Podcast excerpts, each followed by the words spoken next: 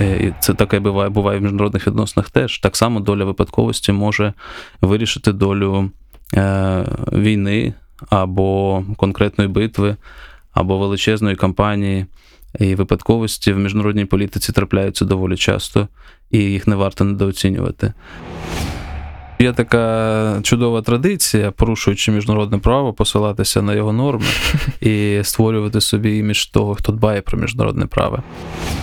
Як на мене, найбільша проблема е, нашої зовнішньої політики і вражень від неї всередині суспільства це брак реалістичності. Війна це погано, це ризикована і нікому не потрібна е, річ. І взагалі я е, один з одне з центральних питань війни і миру це взагалі чому війни відбуваються між державами. Вітаємо вас! Я Роман Гришин Грищук. І я Михайло Солдатенко. Це подкаст Світлі голови на радіо Сковорода, в якому разом з лідерами думок намагаємося зрозуміти наш час, причини нашого минулого та шляхи до прогресу в майбутньому. Друзі, вітаємо! Це подкаст Світлі голови. Сьогодні наш гість Микола Капітоненко, політолог-міжнародник, доцент Інституту міжнародних відносин Київського національного університету імені Тараша Шевченка, автор книги Теорія міжнародних відносин. Вітаємо, пане Микола. Вітаю вас. Ми бачили, ну читаючи вашу книжку, про те, що у ній такий, скажімо, поєднаний мультидисциплінарний підхід. Тут і фізика, тут і якісь е, алюзії на квантову механіку, тут і алюзії на покер. Як вам вдається, в принципі, це все поєднувати? Це просто такий загальний інтерес, і ви якось, е, скажімо, ну, знаходите аналогії на ходу, чи ви спеціально приділяєте цьому увагу і от акцентуєте, скажімо, на цих цікавих е, збіжностях різних наук?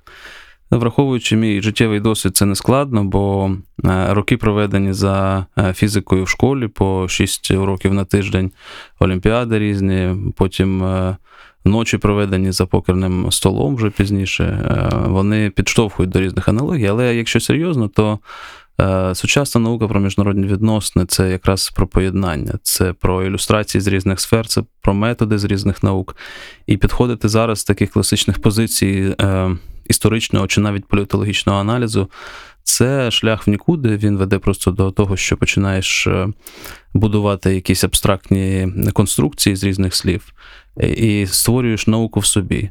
А як з моєї точки зору, міжнародна політика це дуже е, стратегічна сфера взаємодії людей, де е, можна навіть не маючи якихось особливих знань спеціальних, бути хорошим дипломатом і добре відчувати наміри, плани, е, переваги інших і вигравати в них в цю гру. Багато в чому міжнародні відносини нагадують просто і гру, в тому числі покер, і взаємодію з точки зору деяких теорій, якихось матеріальних об'єктів, між якими просто замість сили тяжіння діє е, сила владних відносин і е, балансу сил між державами чи іншими акторами. Тобто е, сучасна міжнародна політика, вона така, і наука міждисциплінарна.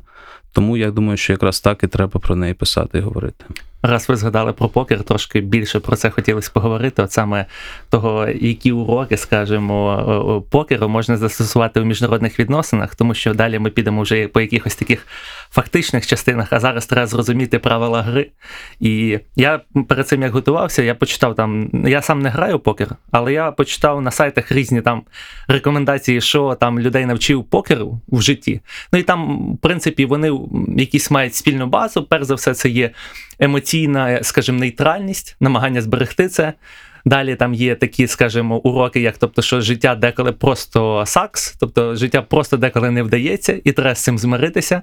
А також про те, яка є сила у терпіння, стратегічного терпіння.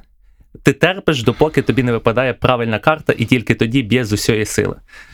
Розкажіть про це більше. Е, як замислитись, то багато можна уроків витягти. І суто таких е, побутових, які стосуються того, що да, треба вміти терпіти, коли ти бачиш, коли ти поставив всі гроші на карту і роздачу, яку ти мав гравати 90, з ймовірністю 98%, ти програєш із однієї карти останньої.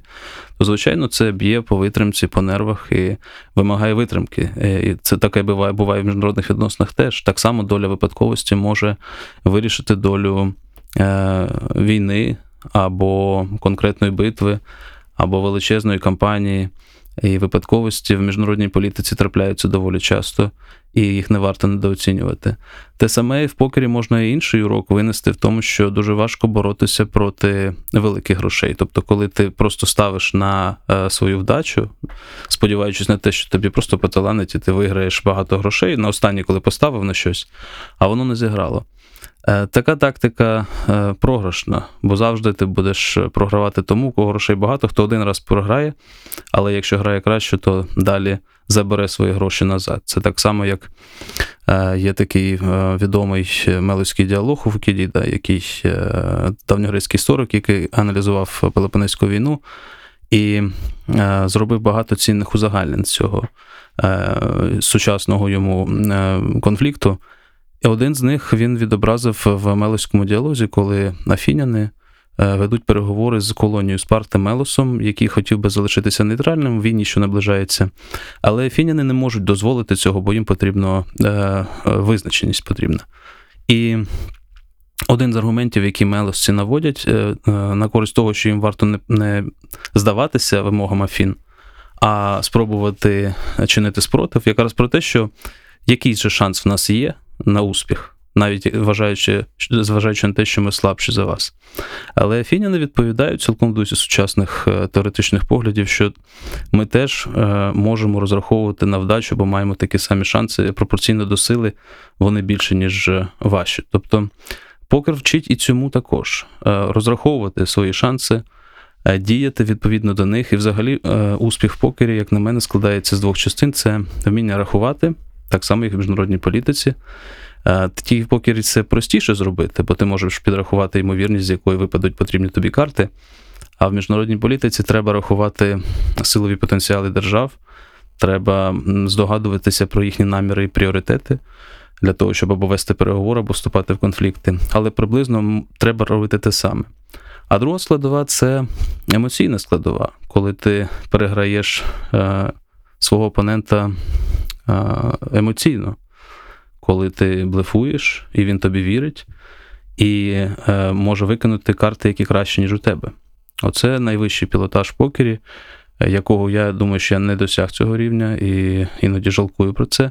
А в міжнародній політиці це дуже важливо, бо можна мати е, перевагу, здавалося по всіх позиціях. Але отримати, зрештою, результат не такий, який тобі потрібно, попрограти е, в переговорах, в погрозах, е, в блефі і в тому подібних речах. І е, зупиняючись на цьому аспекті блефу в покері і в е, міжнародній політиці, в своїй книжці Теорія міжнародних відносин ви приводите приклад е, теорії ігор, але в контексті купівлі вина, чи є воно справжнім на ринку, а, і грошей, чи є вони справжні, які купуються, так? То всім в міжнародних відносинах мало би бути вигідним давати справжні гроші і продавати справжнє вино. Але ризик того, що у нас хтось може бути, хто дасть нам несправжні гроші, змушує когось виробляти несправжнє вино. Як от ви вважаєте, от в сучасному світовому порядку він який? Він більше про співпрацю і довіру, чи він більше про несправжні гроші і несправжнє вино? Е, Він е, змістився в бік е, несправжніх грошей, несправжнього вина, і сучасний е, світовий порядок він е, заохочує стратегії не співпраці, а обману. Це якщо коротко сказати. А далі починаються нюанси, бо все ж таки світ не однаковий в цьому відношенні, таким, який він був однаковим приблизно з 17-го по середину 20-го століття, коли всі держави більш-менш однаково розуміли правила гри, сприймали міжнародну політику, оцінювали наміри інших і на підставі цього приймали рішення.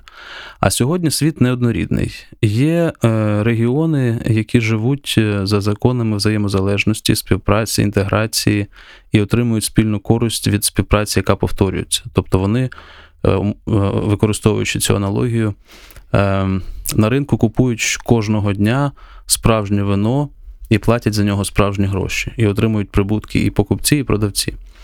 А з іншого боку, є регіони, і вони великі, і з великою кількістю держав і людей, які в них живуть, які не охоплені такою системою взаємозалежності і взаємовигідної співпраці, де держави сприймають оточуючи їх держави як ворогів потенційних, де будь-яке посилення сусіда сприймається як загроза.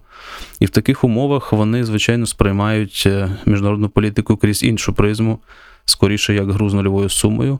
А якщо ти граєш гру з нульовою сумою, тоді все, що ти е, виграв, можливо лише за рахунок програшу опонента і навпаки. Тоді ти будеш розраховуватися фальшивими грошима і продавати фальшиве вино, і обидва будуть е, в програші порівняно з тим, якби вони справжнє вино продавали за справжні гроші. А, і тут, е, мабуть, коли ви кажете про гру з нульовою сумою про несправжнє вино, несправжні гроші, тут на першу думку спадає приклад Росії.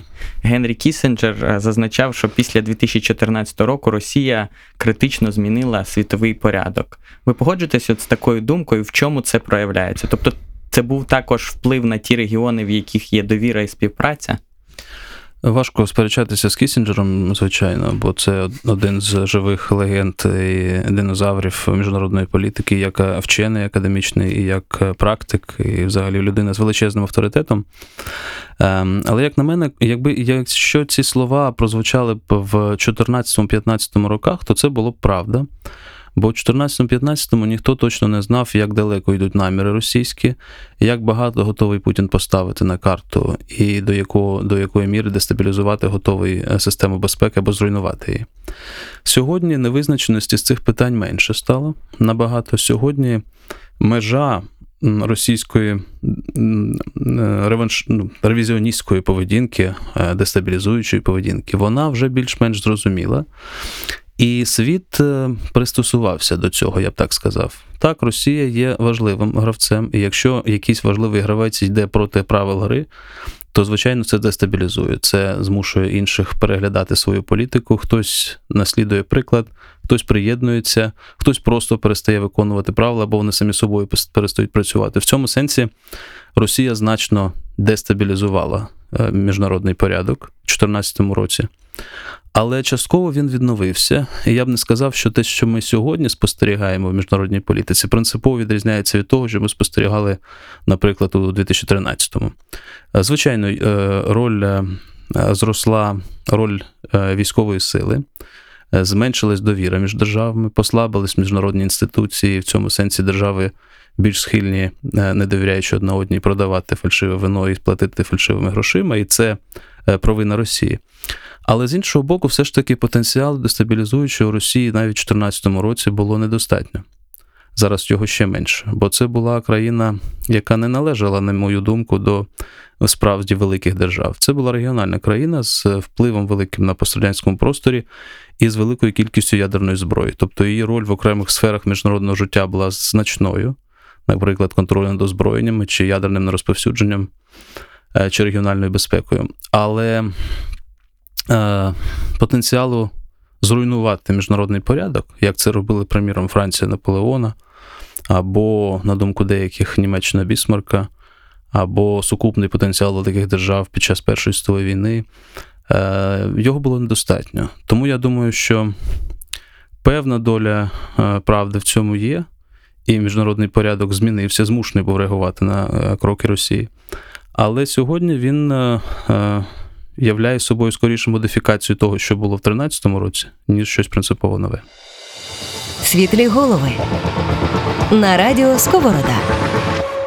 Державний секретар зараз вже Сполучених Штатів Ентоні Блінкен в своєму інтерв'ю Frontline казав, що Росія добре грає слабку руку, але тільки в короткостроковій перспективі. Якщо подивитися на на, на, на політику Росії, починаючи з 2014 року, це був е, обґрунтований крок. Окупувати Крим, почати війну на Донбасі, це е, мотивація була в тому, щоб якісь свої безпекові ризики прибрати, чи мотивація в цьому в більш таких ідеалістичних концепціях е, руського руского міра? Якщо вже використовувати далі аналогії з покером із розіграшем слабкої руки, то я собі уявляю ситуацію, яка виникла в 2014 році, це Е, так, якби Росія грала б в покер одночасно за двома столами. За одним з них вона грає з великими державами типу Сполучених Штатів, е, Німеччини, Франції, Китаю, Великої Британії, тобто великих держав. А на іншому столі, десь поряд, вона грає з державами е, типу України, Грузії, Молдови, пострадянськими країнами, країнами, які вона вважає частиною своєї сфери впливу, е, тобто країнами, які слабші за неї. І тактика зводилась до того, щоб виграш, який отримали, отримує вона за цим другим столом, е, швиденько взяти з собою за перший стіл і там збільшити свій стек, оскільки він є найменшим, бо з е, великих держав Росія є найслабшою, і на дистанції е, це проявлятиметься все більше. Тобто, в мене була така аналогія. І взагалі багато було думок, можливо, не настільки в покерних термінах сформульованих, на тему того, що Росія хороша добре грає на, е, в, такти, в тактиці, але програє стратегічно. Я з цим погоджуюсь, бо. Е, але справа тут навіть не в рішеннях 2014 року, а просто в тому, що слабка економіка не дає в сучасному світі державі претендувати всерйоз на е, статус великої. Що стосується окупації Криму, то я думаю, що ну, у нас є завжди два шляхи. Перший це пояснювати дійсність емоційно в термінах зради і перемоги. І тут є велика спокуса просто сказати, що Путін е, втратив здоровий глузд, зв'язок з реальністю, і вирішив, е, керуючись своїми емоціями, страхом чи чимось подібним, зробити такий небережний крок. Можна так робити, але я думаю, що досвід останніх семи років переконав в Україні тих, хто е, схильний сприймати міжнародну політику в чорно-білих тонах і в, в, в простих рішеннях, що воно не працює. А, Як на мене, е, варто глибше розуміти мотиви Кремля і рішення, які приймалися у 2014 році. І мені здається, що вони приймались під тиском е, так званої дилеми безпеки, повертаючись до.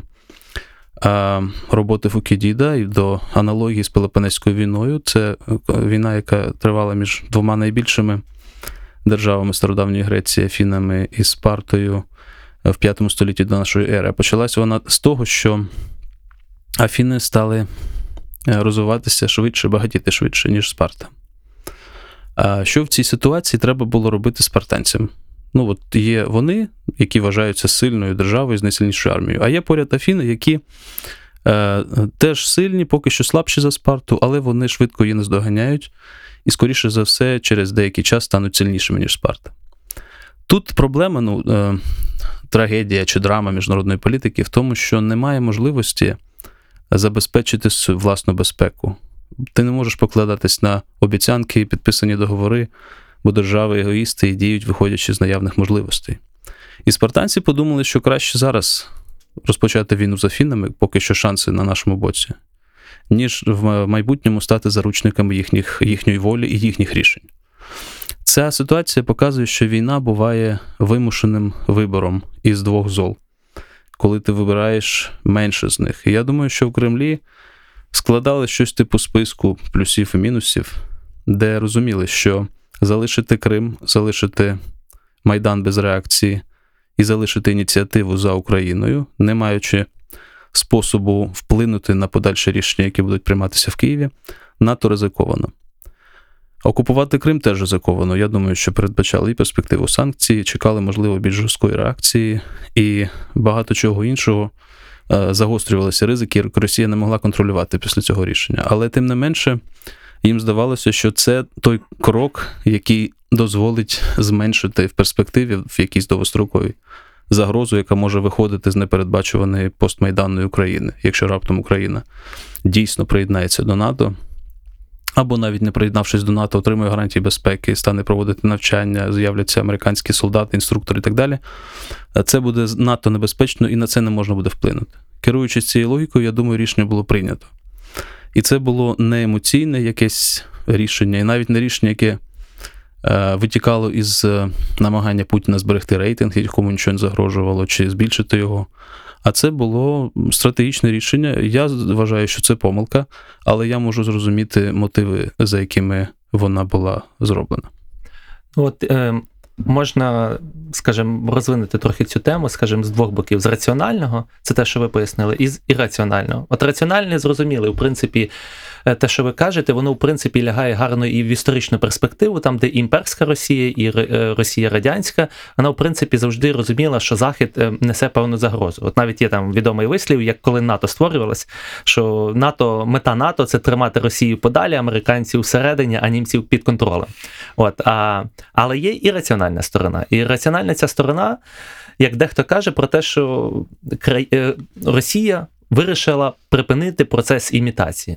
Тобто, весь оцей час, починаючи з 90-х років, е, начебто нав'язувались Росії правила американцями і європейцями про те, що як треба поводитись, які є стандарти. Ну і неодноразово є оці приклади буквально на дипломатичних, навіть як там прийомах поводились, як хто кому говорив, як хто до кого ставився. І очевидно, що е, це впливає на психологію тих, хто керують країною. Тобто, коли вони бачать от цю певну в лапках неповагу, вони тоді думають, ми не будемо їх імітувати, ми підемо своїм особливим шляхом і таким чином е, доведемо гру до логічного кінця, саме до нашого кінця. Тому що насправді ця ірраціональна стратегія, вона в кінці кінців теж і раціональна. От є що ця велика книжка. М Шилінга про стратегію, і вона якраз говорить про те, що найкраща стратегія е, у е, деколи є ірраціональна. Тобто, коли ти кажеш, що я їду на автомобілі, і хто перший зупиниться, той виграє, то найкраще просто відключити собі гальма. І в такому випадку інша сторона буде точно розуміти, що в тебе гальма відключені і потрібно вступитися у сторону. Як ви думаєте, це грало роль у цьому? Да, відключити гальма і повідомити обов'язково іншу сторону, що вони вимкнені. Або як Шелінг використовував аналогії стосовно ядерного стримування, як воно має працювати, внести елемент випадковості в те, як реагують системи е, удару у відповідь е, на можливу загрозу запуск ракет з іншої сторони. Ем, це цікава дуже ідея, звичайно, і вона мені подобається і зробити свої наміри, наміри е, незрозумілими для опонента. А найкраще це можна зробити, приймаючи власне рішення під впливом якогось генератору випадкових е, результатів. Е, це хороша стратегія дійсно в багатьох ситуаціях. Але, як на мене, тут, якщо Росія керувалася емоціональними якимось мотивами, ну не Росія, а люди, які приймали рішення від її імені, то в даному випадку це зіграло проти них, бо ці емоції не стали несподіванкою, е, оскільки тут е, не треба бути генієм планування, щоб зрозуміти, що такі синдроми можуть бути у російського керівництва. Вони не перші в історії, які хто відчуває оце і експлуатує в політиці приниження в минулому. Е, це популярна тема, і я думаю, що в якомусь сенсі Росія була приречена на щось подібне, і на Заході це чудово розуміли, бо якийсь період може бути адаптаційний, особливо коли російська еліта після розпаду Радянського Союзу потребувала легітимності, щоб її визнали в всьому світі, щоб визнали статус Росії і все інше. Вона, звичайно, готова була далеко йти на шляху поступок. Е, на шляху е, такої ролі вживання в роль молодшого партнера Заходу, граючи за його правилами. Але рано чи пізно е, всередині самої Росії виник би попит на перегляд цієї позиції. А оскільки Росія залишалася все-таки напівдемократичним режимом, і суспільну думку можна було використовувати для того, щоб боротися за владу, то е, поява лідера, який би експлуатував ці бажання, нові бажання величі, відновлення величі Росії, статусу в міжнародній політиці, незалежної ролі і так далі, е, було питанням часу. Тому е, оцей ревізіонізм він з'явився рано чи пізно. Інша справа в тому, що він е, міг би прийняти інші форми. От коли Путін проголошував свою промову на Мюнхенській конференції, це було одне. Е, можна було вести діалог, і діапазон можливих рішень залишався відкритим. Врешті-решт, Росія могла вступити в вільну конкуренцію із Заходом, е, запропонувати тій самій Україні іншу, більш привабливу модель розвитку, е, ніж та, яку пропонував Європейський Союз, конкурувати за те, що ти вважаєш своєю сферою впливу. Але Росія цього не зробила, і вона вирішила, що в 21 столітті будуть діяти ті самі інструменти, які діяли в 19-му, в цьому відношенню, як на мене, Путін більше схожий не на Гітлера, звичайно, а на Миколу І російського царя, який е, займався приблизно тим самим е, реакцією у всій Європі, придушенням різного роду революцій і експортом своїх збройних сил в різні кути Європи, встановлюючи російську велич через здатність тримати сусідів у покорі. В тому числі і придушуючи будь-які демократичні тенденції там боротьбу з монархіями. Коротше кажучи, можна було побрати кращий шлях, як на мене, навіть якщо були якісь емоційні мотиви, в будь-якому рішенні є якісь емоції, і будь-яке рішення важливе, якась подія в міжнародному житті, вона має елемент е, особистісний фактор е, людей, які приймали рішення, а всі ці люди мають свої фобії, комплекси, минуле. Якісь побоювання чи свої сприйняття, своє сприйняття, власне завжди для цього є місце. І в цьому плані є місце і для емоцій в тих рішеннях, які приймалися в Росії, і в 2014 році, і в 2008, і будь-який інший момент. Але, як на мене, це були все-таки не найкращі рішення. Навряд чи вони призведуть до е, виграшної, виграшу в цій грі, в якій емоція стає е, тим фактором, який допомагає виграти. Ну і це ця ситуація, вся те, що, скажімо, веде до мене до іншого питання. От є зараз теорія, яка називається, от е, можна перекласти як е, взаємне озброєння Interdependent е, Weaponization, яка говорить про те, що у світі глобалізованому тільки кілька країн максимізують network ефект. Тобто те, ці точки, які вже ну, весь світ, який поєднаний між собою економічними зв'язками, Е, дозволяє одним країнам, в принципі, мати супервеликий е, вплив на інших. Це говорилося під час 2014 року, наприклад, про систему SWIFT, яку можна, начебто, відключити, і тоді банки, всі і вся фінансова система Росії там у великій мірі стане, і це перетвориться на сценарій тоді Ірану, який буде такий, скажімо, в ізоляції, і там якимось чином шукати обійти санкції. Ну і багато інших прикладів цих механізмів. І відповідно, все це питання, воно про те, у чому сила на сьогодні. От ви теж у своїй книжці ставите питання про те, що у чому сила. І в великій мірі відповідаєте на це тим, що економіка, скажімо, вирішує в великій мірі все. От можете більше розповісти про те, ну що справді вирішує е, на сьогодні, на сьогоднішній день стратегічні позиції тих чи інших там партнерів? Е, Уявімо, що одна є зустрілись дві двоє людей. Е, з яких одна фізично сильніша за іншу, або в однієї в одного з них є пістолет, а в іншого немає. Як ми зрозуміємо, хто з них сильніший?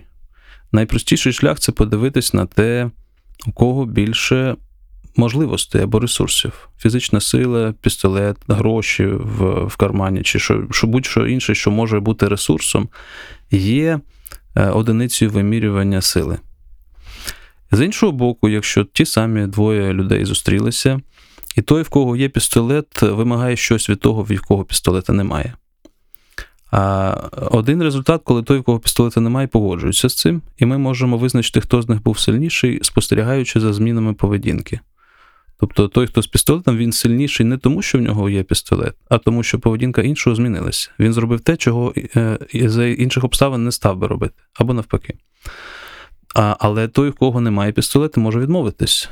Це виникне інша ситуація, ми не знаємо, чим вона завершиться, але факт залишиться тим, що наявність ресурсів не була конвертована в змінену поведінку іншого. Звідси впливають принаймні два способи розуміти те, що таке сила, і у відносинах між державами теж.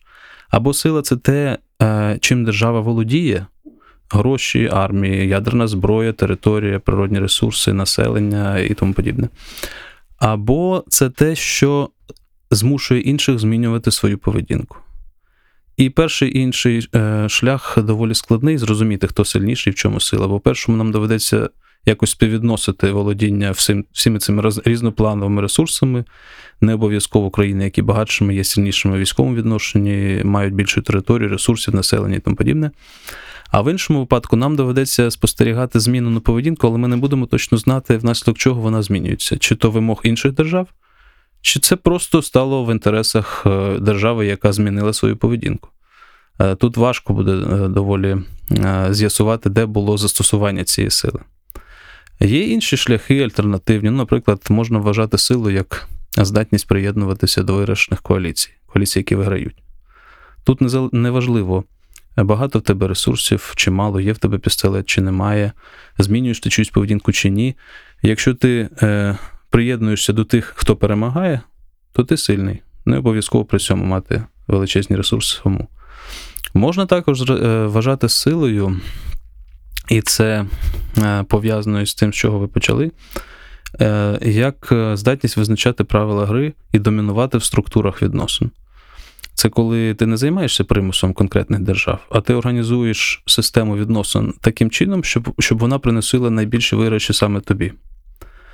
А це можна спостерігати і в суспільствах, і можна спостерігати у відносинах між державами. Найбільш е, розповсюджений приклад це та сама глобалізація. Тобто це процес, який втягує в себе майже всі держави світу, але створює достатньо нерівні, різні прибутки для них. Хтось прискорює свій розвиток на 1,5-2% щорічно в середньому завдяки участі в глобалізаційних процесах, продаючи, наприклад, там банани чи е, соняшник, чи щось подібне, сільськогосподарську продукцію, чи е, природні ресурси.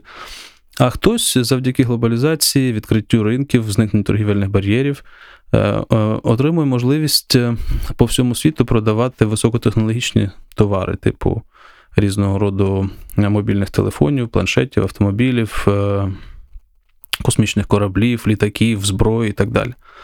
Зрозуміло, що якщо від... зняти торгівельні бар'єри для країн, які виробляють банани і зброю. Більше виграють ті, хто виробляє зброю, бо банани можна отримати, замінити де завгодно з інших джерел, а високотехнологічну зброю не так багато хто виробляє. І вони можуть створювати, ставити ціну будь-яку на свою зброю, фактично, а на банани будь-яку ціну не поставиш. Виникає структура, яка постійно генерує нерівномірний розподіл прибутків. Е, що і е, є з точки зору багатьох так званим структурним насильством. Це не прямий примус але сила, яка витікає, яку надає сама структура міжнародної системи. Тому правильний гегемон, якщо він є, або просто сильна держава, він займається не тим, що примушує інших індивідуально до якоїсь якихось рішень, а він просто створює і підтримує міжнародну систему в такому стані, що вона створює для нього, для нього найбільші переваги. Тому, повертаючись до питання про те, де сила і хто сильніший, як на мене, е, воно все ж таки розпадається на кілька питань. Е, базова, е, вимір базової сили це володіння ресурсами. Бо без ресурсів все-таки можна теоретично, але важко впливати на поведінку інших, приєднуватися до вирішених коаліцій або трансформувати структуру так, як тобі потрібно. Володіння ресурсами ключ ключ все-таки до сили. І ключовий на сьогодні ресурс силовий це все-таки велика економіка. Бо це найбільш конвертований ресурс. Володіючи цим, можна отримати з більшою ймовірністю будь-які інші е, ресурси. Так було не завжди, бо були періоди, коли е, е, Збройні сили були найбільш конвертованим ресурсом, маючи сильну армію, можна було завоювати всю решту, решту всього, що тобі потрібно. Не факт, що, точніше, мені здається, що в 2014 році один з наслідків якраз того рішення, яке було прийнято в Росії, це те, що питома вага військової сили в цих ресурсах силових підвищилась. І сьогодні держави, які мають потужні збройні сили, мають більше можливостей досягати того, чого їм потрібно, ніж мали до 2014 року. Тобто, оця валюта збройні сили стала більш цінною. Е, я думаю, що це ненадовго. Є, крім цього, тобто базові ресурси це е, економіка велика і е, Збройні сили, але і ряд інших це і союзники, і технології, і що завгодно, природні ресурси і так далі. Але крім цього, треба все-таки ще мати здатність впливати або на правила гри, або на поведінку інших. Краще для цього бути активно включеним в роботу міжнародних організацій режимів е, і бути членом правильних альянсів і коаліцій. От держава з таким профілем, як на мене, буде претендувати на статус сильної. І тут яскравий приклад, напевно, е, гегемона, так, світового Сполучені Штати Америки, світовий поліцейський лідер демократичного світу, який намагається далі експортувати демократичні цінності. Але в одному зі своїх е, останніх е, постів на Фейсбуці ви зазначили, що Сполучені Штати показують певні ознаки падіння занепаду гегемона. Е, тим, що вони входять в коаліції союзи і спираються на дипломатію. А, Але чи не є це навпаки плюсом е, нової адміністрації і, і певним чином поверненням до практик Обами, коли не йде наголос, як в адміністрації Трампа, на певний ізоляціонізм, на а, такі жорстке поводження з союзниками, в тому числі НАТО, а більш згуртування демократичних сил проти авторитарного світу. Е, я думаю, що Сполучені Штати знаходяться у відносному занепаді десь починаючи з 2003 року, а саме з війни в Іраку. І це пов'язано не із Е, послабленням в матеріальному сенсі, от повертаючись про володіння ресурсом, ресурсами США не стали володіти меншою кількістю ресурсів. Їхня питома вага в світовій економіці приблизно така, як і була починаючи з кінця 70-х. Е, їхній оборонний бюджет це приблизно 40-45% від загальносвітового. Китай став сильним другим, сильною другою державою, чого не було раніше. Да, тут конкуренцію можна відчути, але все ще між Сполученими Штатами і Китаєм достатньо велика прірва. Вона скорочується, але вона е, велика і часто недооцінюють. Змінилось інше. Змінилась якраз здатність США впливати на результати міжнародних процесів. Володіючи тими самими ресурсами, їм гірше вдалося е, стає вдаватися з 2003 року змінювати поведінку інших. Тобто вони не досягають того, чого хочуть. Вони не досягли цього в Іраку. І з цього почалося багато всього іншого. І агресивні дії Росії, і війна в Грузії, і взагалі ревізіонізм російський, е, і події в Україні, е, і навколо неї. Все це стало наслідками і на Близькому Сході, і в інших регіонах е, в. На Далекому Сході, Китай там в відносинах з сусідами, наслідками занепаду американської гегемонії в сенсі того, що США не можуть досягати тих результатів настільки швидко і ефективно, як вони це могли до війни в Іраку. Це можна пояснювати різними причинами, але, як на мене, це помітно. Відповідно, якщо США е, гегемон в занепаді, то найкраще, про що я писав е, на Фейсбуці, наскільки пам'ятаю, найближча паралель, е, яка, мені здається, тут можна використати, це аналогія з Візантією. Східна Римська імперія, яка була спочатку фактично із самого свого виникнення після падіння Західної Римської імперії протягом тисячі років е, гегемоном у занепаді, який поступово занепадав. Це була з одного боку країна, яка була найбільш багатою, найбільшою економікою всього періоду середніх віків. З іншого боку, це була країна з е, відносно слабкою армією, оточена сильними агресивними сусідами і країна, яка мала м'який вплив через розповсюдження православ'я, вона здійснювала вплив на е, навколишнє середовище. Комбінація цих елементів дозволила гегемону занепаді е, існувати впродовж багатьох століть, і це можна вважати серйозним е, дипломатичним успіхом. Сполучені Штати схожі на Візантію в тому, що вони теж гегемон в занепаді, і гегемон в занепаді потребує м'якої сили і він потребує союзників. Бо якщо відкинути це і залишити просто чисті силові потенціали, то динаміка буде не на його користь. Китай посилюється швидше, ніж Сполучені Штати. Тому треба робити ставку на м'яку силу і на союзників. І це те, е, в чому була ключова помилка зовнішньої політики Трампа. Він не зрозумів е, як динаміку співвідношення сил. Він проводив зовнішню політику так, ніби Сполучені Штати були гегемоном, що посилюється. Така країна може робити ставку на велич, е, зробимо Америку великою знов на одностороннє рішення і може зневажати союзників.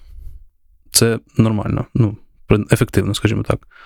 Але проблема в тому, що за часів президентства Трампа США не були такою державою. Вони продовжували бути гегемоном у занепаді, і вони потребували м'якої сили, тобто вести за собою, розповсюджувати свої цінності і створювати приклад і вони потребували союзників.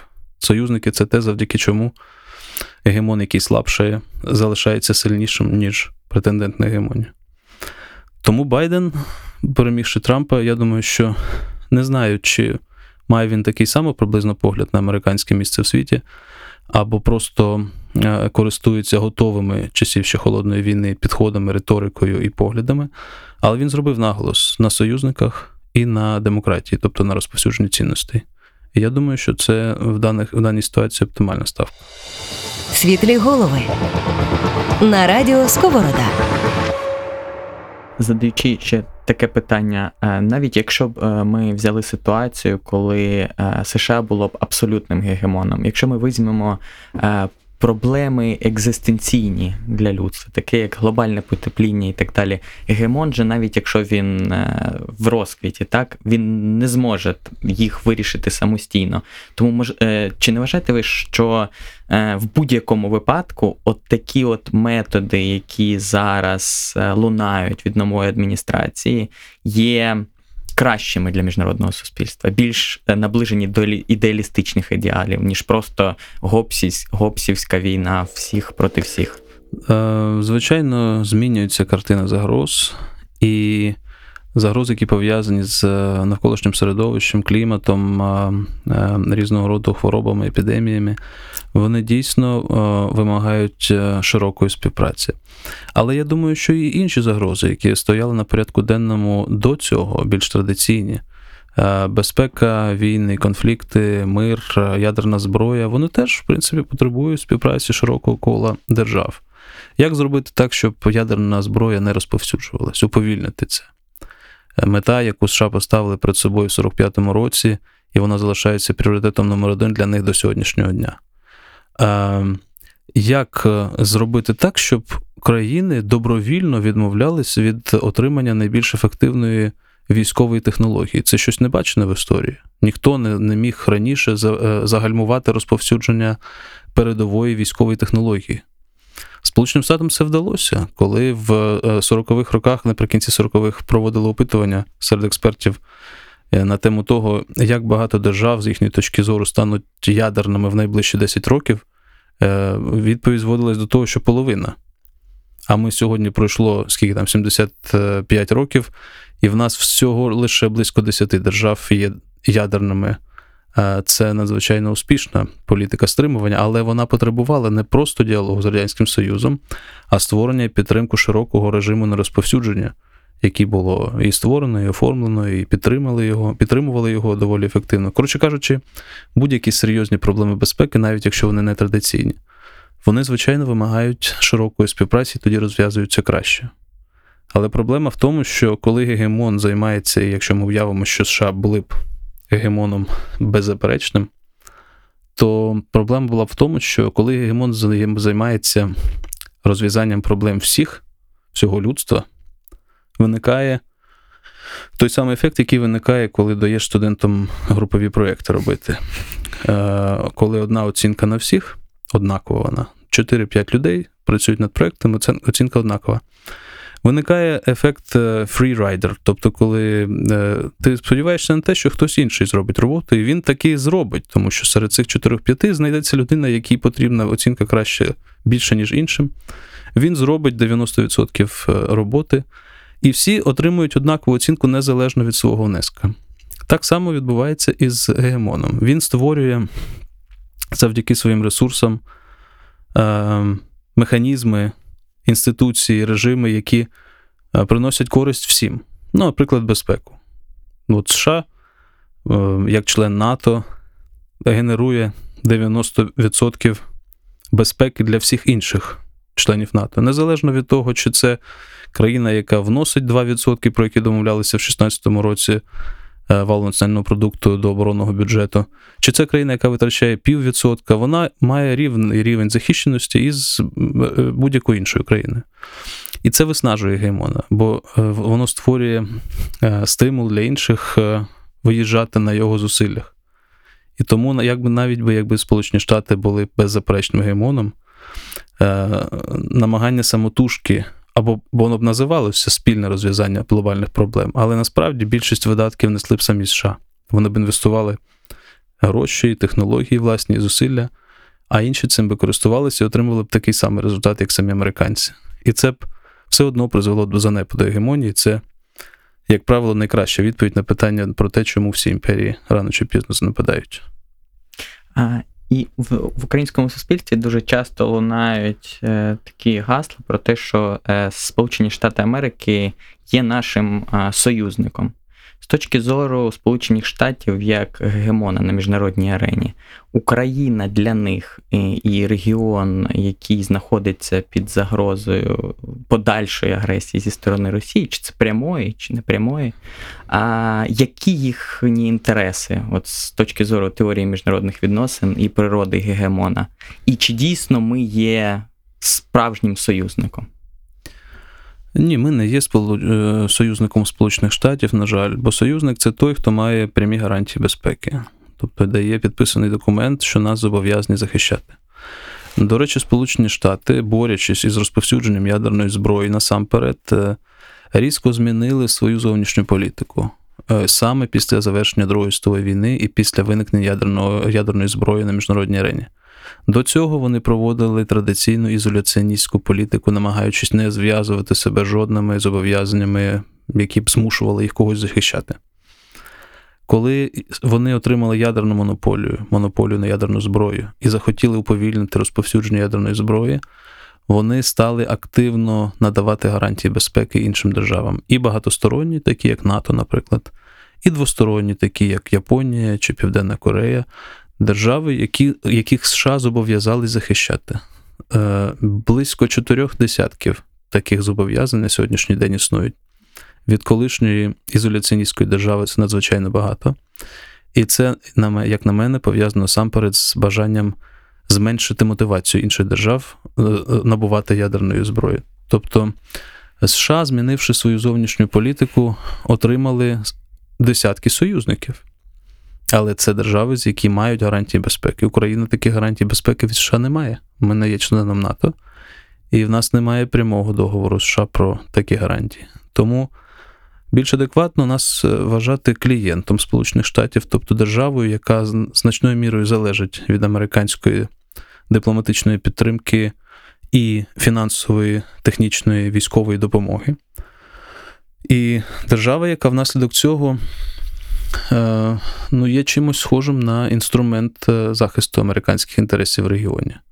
Хтось бачить в цьому щось погане, що нас використовують як е, інструмент. Якщо подивитись на історію міжнародної політики, то це звична практика. Ми теж можемо вважати, що ми використовуємо Сполучені Штати для досягнення наших інтересів. Тобто тут немає нічого такого е, підстав для емоційних оцінок.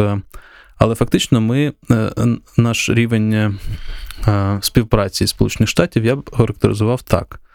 Є поряд із цим справжні союзники США в регіоні, такі як Польща, приміром, чи будь-яка інша країна-член НАТО в Східній Європі.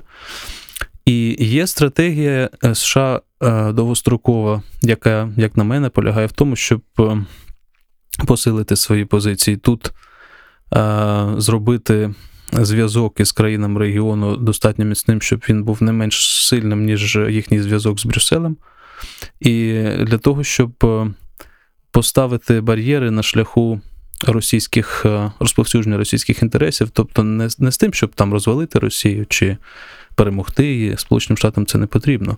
Їм потрібно е, вести діалог з росіянами, коли Росія знаходиться в якомога більш слаб, слабкій позиції. І оце послаблення Росії до певної межі, за якою не почався розпад держави, це їхня довгострокова мета. І я думаю, що е, для регіональної політики вона є визначальною. Ну, є ще одна країна, яка, в принципі, вважає, що ну, яку США вважає теж екзистенційною загрозою, а інша вважає її теж такою, це є Китай. Вони постійно, тобто, один між один з одним обмінюється, скажімо, подібними, скажімо, заявами про те, що один несе загрозу до іншого. І хотілося б спитати про те, що. Ну, ми, звичайно, тут йдемо, так скажемо, у східну політику, тобто, е, очевидно, що це достатньо інша традиція, і ми від них ще ну не ще, а взагалі зовсім далекі, і культурно, і політично. Але от Китай, от ви бачите на сьогодні, це є от реальний вже конкурент у міжнародних відносинах е, США. Е, Я думаю, що да. Причому я думаю, що США самі створили собі такого конкурента багато чому, е, зручного для себе поки що. Е, Країну, яка має певний потенціал для того, щоб кинути виклик США, але все ще довгий шлях треба Китаю пройти для того, щоб е, це зробити. Якщо е, вести мову про розрив між США і Китаєм, який попереджали про те, що ось ось Китай наздожене Сполучені Штати. Я ці прогнози чую вже років 20. Але проблема в тому, що цей геп, розрив скорочується не так швидко, як комусь хотілося б, з багатьох причин. І вже задані союзники, і відрив, який США мають в озброєннях в технологіях, е, в здатності проєктувати свою військову силу в будь-який регіон планети, чого Китаю близько немає. І в кумулятивності сили військової, так званій. Тобто, от ми, коли хочемо з'ясувати, яка країна сильнішу армію має на даний момент, що ми робимо? Ми беремо, як правило, і порівнюємо військові е, бюджети. От візьмемо за минулий рік, припустимо, військовий бюджет, побачимо, що там США 700 мільярдів витрачали доларів, Китай 200 мільярдів, е, країни типу там Німеччини, Франції чи Британії близько 50, Росія 60, Саудівська Аравія десь там 60 теж близько 60. Який ми можемо з цього зробити висновок? Ну, швидкий висновок, те, що е, США найсильніша військовому відношенні країна, потім Китай, потім Росія, там Саудівська Аравія і так далі. Але це буде неправильний висновок, оскільки країна, військовий потенціал він накопичується роками і десятиліттями. Якщо якась країна витрачала багато грошей, а потім в якийсь рік стала витрачати менше в силу якихось факторів, то це не означає, що вона слабшою стала, ніж країна, яка нічого не витрачала і раптом витратила в силу якихось інших факторів дуже багато. Треба накопичувати військовий потенціал, він е, складається з таких речей, як військові там бази, техніка, які роками, десятиліттями створюються. Тому в умовах, коли країни рідко воюють між собою, точніше ніколи, ну якщо останні брати десятиліття, великі держави між собою прямо не воюють, нам важко оцінити, яка з них е, є сильнішою за іншу, але цілому потенціал штатів більший, ніж китайський, набагато військовий. Є союзники в штатів. В штатів є економіка завтрашнього дня, а у Китаї вчорашнього. Це все ще країна третього світу, незважаючи на те, що економіка велика. Але як писав один дослідник, е, мільярд селян будуть виробляти величезний валовий національний продукт. Але вони тут же на місці будуть його споживати. Питання не в тому, яким є абсолютні показники валового національного продукту, а в тому, що залишається після необхідних витрат на підтримку інфраструктури, їжу, базових інституцій і так далі, що з цього може держава витрачати далі на зовнішню політику. Тут для Китаю теж не все так добре. Ну і ряд інших речей свідчить про те, що, як на мене, що розрив залишається е, достатньо великим, і е, в якийсь час Сполучені Штати можуть е, мати простір для маневру. Тому перечесні розмови про можливу гемонію Китаю, вона буде іншою, якщо настане. Вона буде виглядати і ми вже зараз можемо побачити по риториці китайській, які супроводжуються великі китайські ініціативи, по акцентам, які вони розставляють в відносинах з ключовими країнами, е, якою приблизно вона буде з, з наголосом на яких речах, на абсолютизації суверенітету, невтручанні і тому подібного. Тобто, це щось таке дуже подібне до класичної такої реалістичного уявлення про міжнародну політику. Е, але в той же час китайці намагаються створювати спільне, спільну користь. Вони пропонують проекти, які будуть е, залучати інші країни, бо будуть вигідними для них. Вони пропонують гроші іноді на або часто на умовах, які багатьом здаються е, невигідними. Але навіть на невигідних умовах гроші бувають потрібними. Тому тут е, я думаю, що якщо все-таки Китай, Китай стане гегемоном чи чимось подібним, то е, світ, в якому живемо, буде відрізнятися від американської моделі, але не настільки сильно, як можна подумати, порівнявши е, культурні ідеологічні е, уявлення чи образи США і Китаю. Хотілося б ще звернути в цьому контексті ще на такі два фактори. Перший фактор той, е, якого в США начебто вже майже немає, а в Китаї якраз на повному піку, це є віра в себе. Мені здається, що міжнародні відносини у великій мірі е, це є перш за все про віру в себе. От план Шумана, з якого створилася європейська спільнота, далі Європейський Союз, тобто і в принципі план Маршала, який після війни одразу, скажімо, допомогли відновити Європу. От їхня одна з основних е, цілей була якраз дати європейцям віру в себе про те, що після такої колабораціонізму, після поразки, після культурного такого, скажімо, якогось занепаду країни, яка вважалася перлиною Європи, е, можна жити і можна розвиватися. От і у США цей довгий ну, 20 століття оця віра в себе була. Але далі, очевидно, що з рядом проблем, в тому числі можна підсумувати 2003 роком, там, де поразка військова, вона е, перетворилася у такий меланхолізм і уже відсутність будь-якої перспективи завтрашнього дня. А в Китаї водночас, після 89-го року, тобто з економічним ростом і ну, з більшим і більшим впливом, і з ініціативами, про які ви казали, тобто які мають серйозний вплив на регіон, ну, тобто це відома ініціатива е, шлях і пояс можна перекласти, тобто Belt and Road Initiative, е, вони, в принципі, показують Китаю, що можна ще більше досягти, можна ще більше досягти, можна ще більше досягти. І цим самим вони ведуть до того, що окей, да, за 20 років може і не такий великий вплив тобто, на регіон, але в перспективі 100 років ця віра в себе може бути стати comparative advantage, який призведе до якоїсь ем, цілковитої перемоги. І плюс до цього ще додати те, що недаремно у Китаї зараз панує там дуже серед політичних кіл м, симпатія до м, Шміта, політолога, який казав про те, що немає моралі, є політика і все. Е, цікава річ. От е, стосовно віри в себе, я згадую, як е, один із е, дослідників тієї самої сили пропонував її рахувати. Оці всі ресурси різні, якими держава володіли, рахувалися в якусь формулу, зводились, і потім додавався так званий коефіцієнт політичної волі, який, як на мене, звучить подібно до цієї віри в себе. А оскільки це рахувалося десь е, на початку 80-х років, то в них так вийшло, що суб'єктивно, абсолютно суб'єктивно, було оцінено політичну волю Сполучених Штатів одиницею коефіцієнтом, а політичну волю Радянського Союзу двійкою. І вийшло, що е, на початку 80-х Радянський Союз за цією формулою набагато сильніший, ніж Сполучені Штати. А вийшло так чому? Тому що США тільки на програли війну в, у В'єтнамі, в'єтнамський синдром з'явився, і здавалося, от все приблизно те саме, що е, криза лідерства, відсутність віри в себе, е, намагання закритись і ізолювати себе від е, зовнішніх проблем. Е, На противагу тому, що спостерігалось в Радянському Союзі, з його взвійтесь да розвійтесь, е, там Олімпіада, е, вперед, і за нами перемога.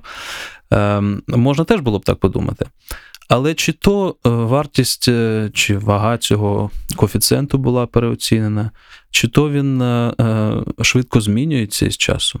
І коли відновлюється нація, ну, якщо вже використовувати щось типу енергії чи е, поняття подібні до цього, цілеспрямованість, якась е, спільна така е, оптимізм е, суспільний то воно, мабуть, швидко відновлюється десь, а десь навпаки занепадає. І я думаю, що а, якщо ми спробуємо оцінити ймовірність того, що в якийсь момент Китай зіткнеться з якимись проблемами чи з кризами, які е, зменшать оцей їхній е, драйв, а Сполучені Штати е, навпаки відновлять свої такі лідерські бачення, якості і так далі, то ми цілком можемо приписати однаково, однакове значення цим ймовірностям. І так само, як і кризові явища, якісь є в американській зовнішній політиці, які, як на мене, можна все-таки звести до більш прагматичних речей, ніж е, воля чи лідерство. Але вони можуть бути подолані. І е, сучасна політика вона мінлива. І є процеси, які е, здаються катастрофою, від них швидко відновлюються з одного боку, з іншого боку, щось, що здається перемогою, як, наприклад, можливо, для росіян е, анексія Криму обертається на поразку і створює е, численні проблеми.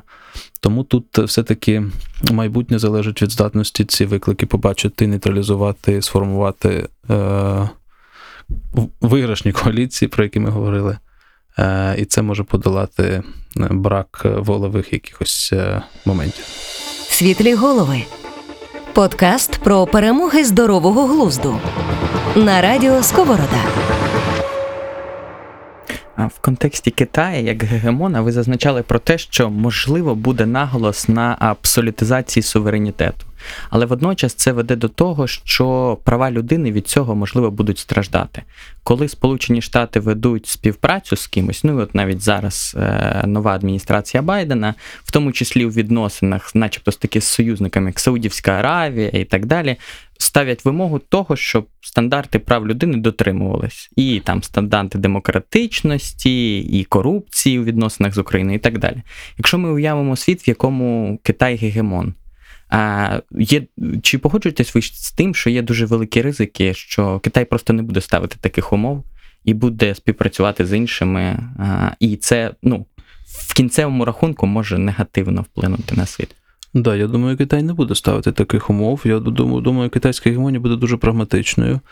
І Китай е, просто матиме набагато менше можливостей використовувати такі речі в якості інструментів, власне. Бо, зрештою, якісь принципи міжнародно-правові, захист прав людини, розповсюдження демократії. Це, окрім того, що це частина структурної сили теж. Це не просто хороші цінності, які об'єктивно кращі за якісь інші. А це е, те, що посилює, зрештою, позиції вплив Сполучених Штатів, розширюючи їхні можливості. Е, в цьому відношенні цікава є дискусія стосовно того, що взагалі, як завдяки чому одні цінності поширюються світом, а інші ні. Чи це має відношення до того, що одні цінності об'єктивно кращі, ніж інші? Чи, чи пов'язано з тим, що ті, хто поділяє одні цінності, мають більший комунікаційний вплив, тобто можливості контролювати канали комунікації, поширювати це всім світом? Е, ці, Це питання, яке цікаво прослідити ще з, з історії стародавнього світу. Чому, наприклад, одні релігії, вони схожі, релігійні різні міфологія релігійна, е, вона е, ну, має дуже багато спільних рис. Локальні релігії, які виникали на Близькому Сході, наприклад, десятками. Деякі з них залишились локальними, і ніхто про них не знає, а деякі схожими сюжетами в основі стали е, глобальними релігіями. Багато в чому завдяки тому, що вони мали кращу комунікацію. Релігія, яка виникла на просторі Римської імперії, а Римська імперія відома своїми не просто дорогами, а саме комунікацією всередині імперського простору, вона поширилась. Так само і сьогодні ми можемо довго сперечатися про це, про те, як порівняти, скажімо, ліберальну демократію як сукупність цінностей і норм, і релігійний фундаменталізм. Що з цього краще? Е, порівняти за об'єктивними якимись ознаками навряд чи в нас вдасться. Але ми можемо подивитися, які з цих ідей розповсюджуються, які залишаються нерозповсюдженими або зменшується їх вплив і ареал охоплення. Тобто, е, мені здається, що е, Китай буде прагматичним гегемоном, він знайде можливість розповсюджувати ті ідеї, які будуть грати на користь його гегемонії.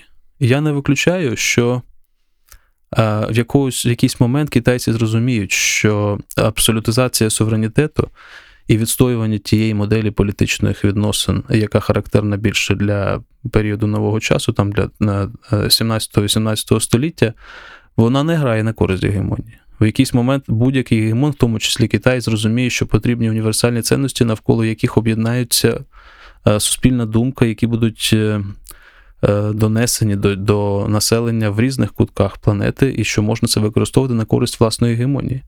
І якщо такими цінностями буде боротьба за права людей, права меншин, демократичні принципи, інституції і так далі, якщо це буде привабливо для людей, то е, я не виключаю, що Китай стане захисником всього цього для того, щоб е, зберегти свій статус гегемона, бо він зобов'язує і він змушує гегемона боротися за збереження цієї гегемонії, від неї не можна просто так відмовитися. І от е, в цьому контексті, що схильність е, Китаю до зовсім інших цінностей на міжнародній арені, чи не з прагматичної точки зору, чи не було б вигідно Росії ближче зайняти точку позицію на міжнародній арені до Китаю? Для того, щоб разом стати в опозицію до Сполучених Штатів, чи є такі от ризики? Як ви вважаєте?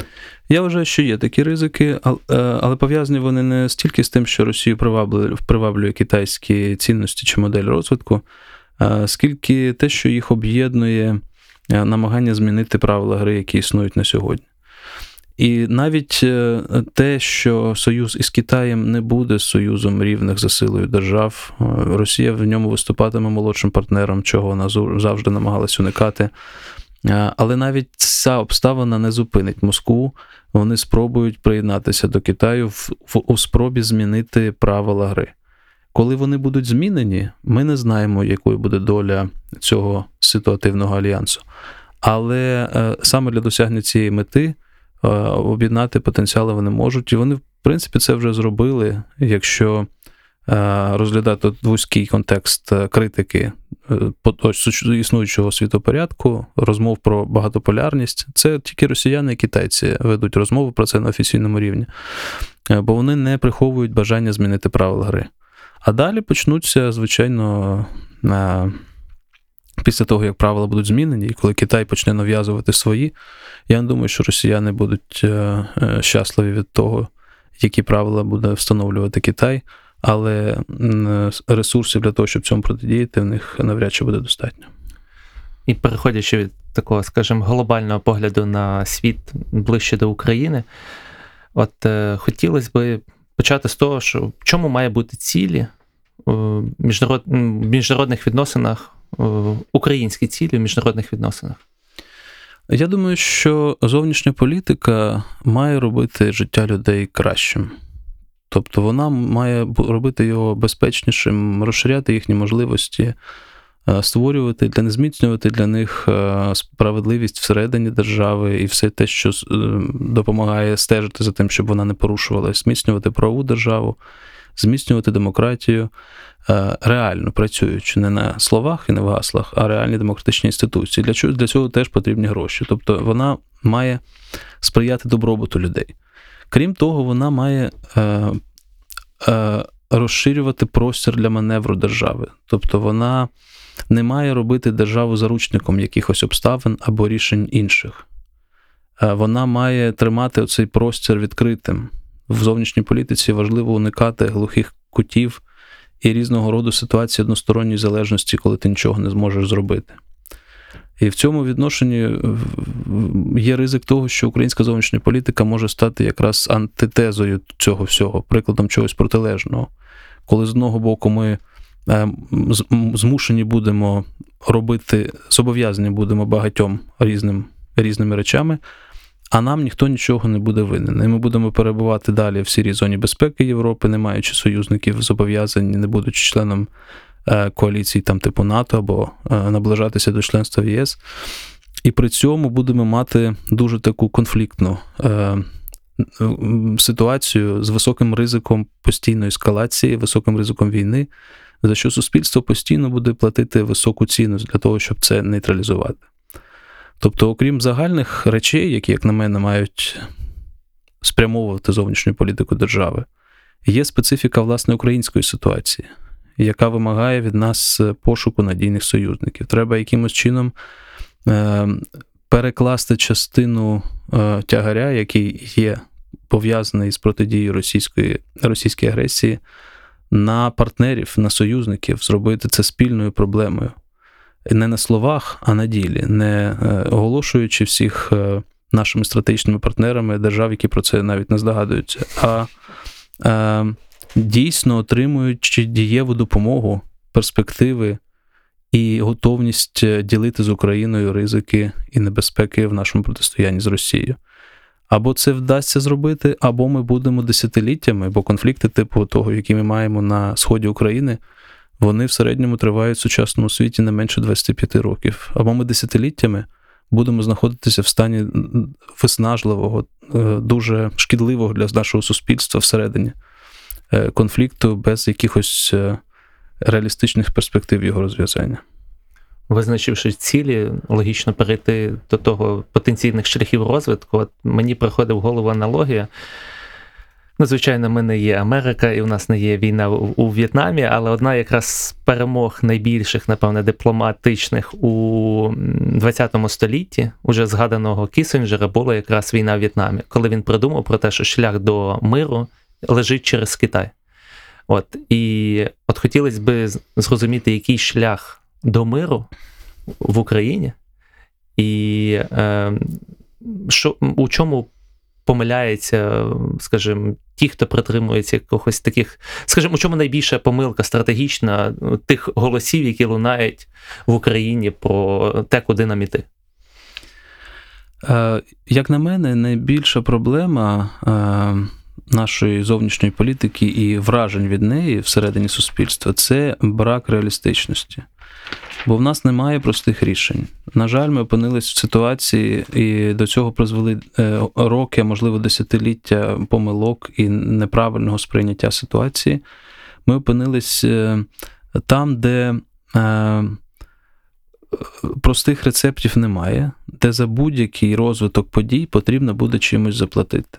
Якщо ми продовжуємо війну до переможного кінця з Росією, то ми платимо перспективами, рівнем життя, зростанням військових видатків, а це означає, що гроші на війну будуть забиратись з інших сфер, в тому числі сфер, які потребують е, зміцнення демократичних інституцій, процедур, е, там освіти, медицини, інфраструктури і так далі. Тобто ми будемо державою без особливих перспектив, але з постійною війною. Це модель, яка може існувати. Ми можемо звернути увагу на Ізраїль, повчитися чомусь там, але при цьому мати на увазі, що Ізраїль отримує е, десь втричі або в чотири рази більше грошей постачання озброєнь від Сполучених Штатів Америки, при тому, що населення там менше, і суперники все ж таки не Росія. Е, ми можемо з іншого боку е, спробувати реалістично оцінити, чого ми хочемо. Ми хочемо одночасно дуже різних речей. Наприклад, вступити в ЄС, вступити в НАТО, повернути Крим, реформувати країну, там стати регіональним лідером. Кожна з цих цілей вимагає різних стратегій. Деякі з них несумісні між собою. Наприклад, я не вірю в те, що ми вступимо в НАТО, маючи такий рівень е, протистояння е, в конфлікті на сході України бо це створює непотрібні зайві ризики для всіх решти членів НАТО і ставить під загрозу цілісність альянсу, вони на це не підуть. Е, нам треба визначитись серед всіх цих хороших речей, які ми прагнемо одночасно, якої з них ми хочемо найбільше. Зрозуміти, що є метою, і що решта є інструментами. Як на мене, метою не може бути членство в НАТО чи членство в ЄС. Це інструменти, за допомогою яких ми зміцнюємо власну безпеку, або е, збільшуємо добробут, розширюємо перспективи і так далі. Якщо це так, то нам треба ці пріоритети розставити і потім вибудувати зовнішню політику відповідно до них. Треба знайти все ж таки мод, модель співіснування з росіянами. Бо, знову ж таки, наша політика, принаймні в е, тому, що стосується офіційної риторики, була побудована на якихось віруваннях е, дуже е, оптимістичних про те, що зараз Росія або розпадеться. 2014 році вже з'явилися такі прогнози, де відводили їй там пару років існування під санкціями. Або Путін е, зміниться, помре, піде у відставку, чи буде переобраний на виборах. І тоді всі проблеми самі собою розв'яжуться. Такого не будуть, не буде. Росія надзвичайно складний сусід, тим більше в сучасному її стані і з сучасним набором пріоритетів. В Росії є е, консолідоване е, консолідована думка більшості населення і еліт, і естеблішменту, яка, в принципі, співпадає з тією зовнішньою політикою, проводить Путін. Тобто, хто б не прийшов на його місце, зовнішня політика Росії навряд чи зміниться. Може змінитися внутрішня, але зовнішня з великою ймовірністю залишиться такою. І Україна буде грати в ній важливу роль. І нам треба, по-перше, розуміти, якими мотивами Росія е, корис... Які мотиви стоять за її зовнішньою політикою, які інтереси для неї є першочерговими, які другочерговими, які, можливо, зовсім неважливими. Чи можемо ми з приводу цього вести якісь переговори з росіянами, досягати якихось компромісних рішень? Це надзвичайно складно. Але е, це і є е, складна політика зовнішньої зовнішньої політики держави, яка знаходиться в таких складних умовах, як ми сьогодні. Є держави, які можуть оточені безпроблемними сусідами, без війн і конфліктів, без кордонів навіть із сусідами, які можуть дозволити собі не витрачати на зовнішню політику зусиль додаткових і проводити просто таку піарну зовнішню політику, яка сповнена простих рішень. Ми, на жаль, такого не можемо собі дозволити. В нас всі рішення будуть складними, вони будуть визивати якийсь резонанс в суспільстві, бо, на жаль, суспільство поділене внаслідок, як на мене, найбільш небезпечний наслідок того, що відбувається на сході України і анексії Криму. Це навіть не втрата територій, а е, травми для українського суспільства, які збільшують розколи між нами, які ставлять під сумнів багато речей е, всередині України. І все це треба думати, як долати на дуже прагматичній основі і з браком ресурсів, бо ми країна бідна залишаємось. Ну от е, це завдання е, приблизно того ж самого рівня, як і розробити виграшну стратегію для гри в покер, де щось є в твоїх руках, але щось із тебе не залежить. Е, ще таке питання в цьому контексті. В світлі агресії зі сторони Росії видається, що наша позиція на міжнародній арені, в тому числі з партнерами, завжди є дуже передбачуваною. Так? Тобто, якщо буде зустріч президента Зеленського з Байденом, наприклад, Байден вже може е, передбачити, що там половина пунктів будуть стосуватися Росії, е, і чи грає на користь така передбачуваність Україні? Якщо ні, як е, діяти в такій ситуації, коли у нас є асиметричний конфлікт з більш сильною державою, і водночас ми є ну, дуже передбачуваними? Е, Я думаю, що з одного боку передбачувана зовнішня політика це звичайно добре, оскільки довгий час якраз нашою проблемою була непередбачуваність, бо ми намагалися багатовекторно торгувати з усіма одночасно, лякати росіян заходом, а заход захід росіянами. І ніхто з них не був впевнений в тому, коли, куди ми насправді рухаємось і що відбувається, е, коли Янукович оголошує про євроінтеграцію, що насправді він має на увазі. Е, Я так само, до речі, не впевнений, що коли перед е, тим, хто б не був президентом України в майбутньому, коли стане реальна перспектива членства в Європейському Союзі, це означатиме так само, як для Януковича підписання угоди про асоціацію. Воно його лякало тим, що він міг втратити е, владу, яку мав в країні, бо тут обмеження, європейські цінності, стандарти, процедури і так далі. Е, Я от не впевнений, що якщо у нас залишиться така система, як сьогодні є, що український президент, коли йому запропонують в Брюсселі, приєднуйтесь, підпишіть і давайте ставайте членом ЄС, що він на це погодиться, незважаючи на будь-яку риторику і на конституцію і так далі. Так от передбачуваність зовнішній політиці, воно звичайно добре, бо воно ну, дає можливість партнерам знати, що від тебе очікувати, не сприймати тебе як ворога, а сприймати як партнера і відповідно будувати політику відносно тебе. Але з іншого боку, зовнішня політика, з чого я починав, вона має тримати спектр можливих рішень відкритим, щоб тобі було чим обмінюватись, е, е, про що торгуватись із своїми навіть партнерами, не тільки з суперниками. І в цьому відношенні, е, якщо ти, твоя політика надто передбачувана, ти стаєш інструментом чиїмось. Просто тебе можна використовувати в ситуаціях, коли від тебе ну, нічого не залежить, знають, що від тебе очікувати. Ми теж знаємо, чого очікувати приблизно від Байдена, від його риторики на зустрічі з Зеленським. Але це інший тип проінформованості. Ми не знаємо. Це не означає, що ми можемо використовувати Сполучені Штати для досягнення наших інтересів, все ж таки. Е, В 19 столітті, коли після франко-прусських війн, франко-прусської війни, е, Німеччина, ну, утворена імперія німецька, е, анексувала французькі Ельзас і Лотарингію, е, повернення, реванш, повернення території стали основним мотивом французької зовнішньої політики аж до Першої світової війни. От протягом е, на 35 майже років французька зовнішня політика мала цю ціль номером один. І будь-хто, хто хотів поконфліктувати з Німеччиною, міг розраховувати на е, Францію, що вона приєднається до цього. Але це була велика держава, незважаючи на те, що це її призвело до Першої світової війни, яку вона зовсім не, не, не 100% що могла виграти, коли вступала в неї. А все ж таки це була велика держава. Але навіть для неї передбачуваність зовнішньої політики суттєво звузила е, простір для маневру і в чомусь зробила заручником зовнішньої політики інших держав. Для нас цей досвід е, е, може бути повчальним. Не знаю, чи можемо ми це, чи багато можемо зробити, щоб це змінити.